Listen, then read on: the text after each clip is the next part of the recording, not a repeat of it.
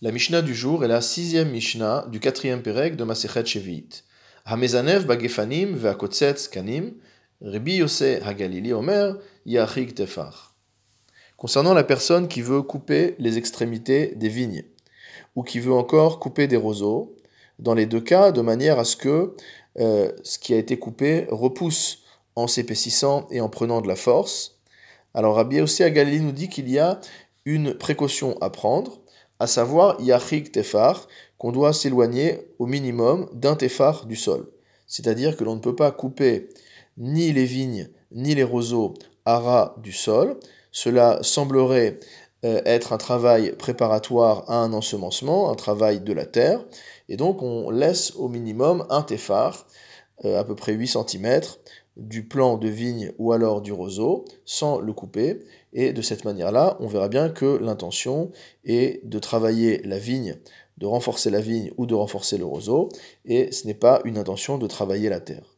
Rabbi Akiva Omer, Kotsetz Kedarko, d'après Rabbi Akiva, on peut couper comme à son habitude, car en effet, couper une vigne ou couper des roseaux ne signifie absolument pas qu'on prépare la terre à être ensemencée. Il ne s'agit pas de champs qui généralement vont être cultivés pour autre chose que ce qui est déjà présent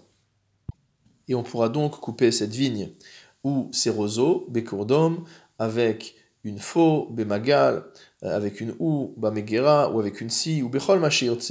avec tout ce qu'il voudra. C'est-à-dire qu'il n'y a pas non plus, d'après Rabbi Akiva, la nécessité d'utiliser un outil différent de l'outil habituel pour couper ces végétaux. La Mishnah continue, Ilan Shenifshar,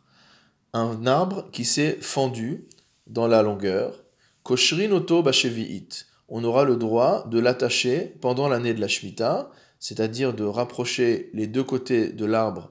euh, qui se sont fendus, lo ale, non pas dans l'intention que ces deux côtés se recollent